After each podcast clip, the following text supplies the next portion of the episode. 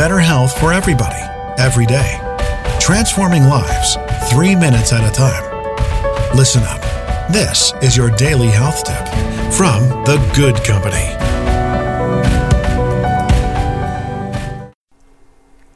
Hello, and welcome back to your daily health tip. This is Melissa from The Good Company talking about essential oils this week.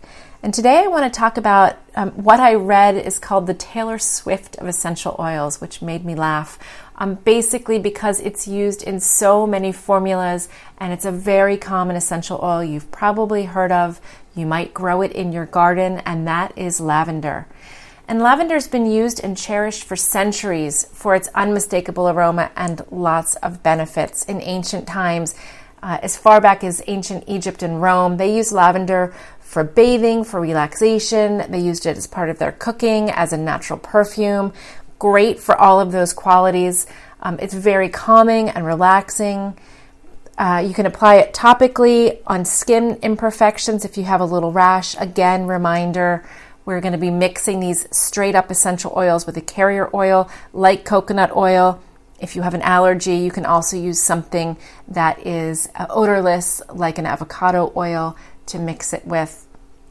You can put it on the back of your neck if you're feeling stressed. You can put it in your bathtub. I like to put three or four drops in my bath with along with Epsom salts. Very, very relaxing and great for my kids if they're super amped up after a bad game or just a long day at school. Put them in a hot bath with some Epsom salts and lavender, and it is night, night time. Um, another great way to use lavender is you can put it in a spray bottle with water.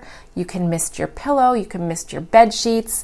Um, use it, please, people, as an alternative to Febreze. That stuff is super duper toxic. If you're looking, maybe you have pets and things get a little stinky, you can spray it in your pet bed and let your dogs or cats have a little of those relaxation qualities. You can put it on the bottoms of your feet.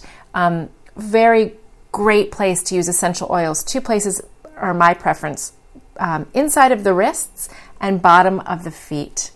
Great to absorb those oils and get the benefits of relaxing. Great to do it at night before you go to bed. If you have tots that have trouble falling asleep at night, you might want to try some lavender oil mixed with a carrier oil on the bottom of their foot.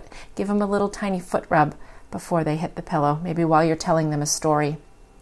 So those are the ways that I like to use lavender. Again, reminder I like doTERRA. Make sure that the products you're using are high quality and give it a try. Let us know what you think over on our Facebook page. We'll be talking over there this week uh, about essential oils, and you can chime in.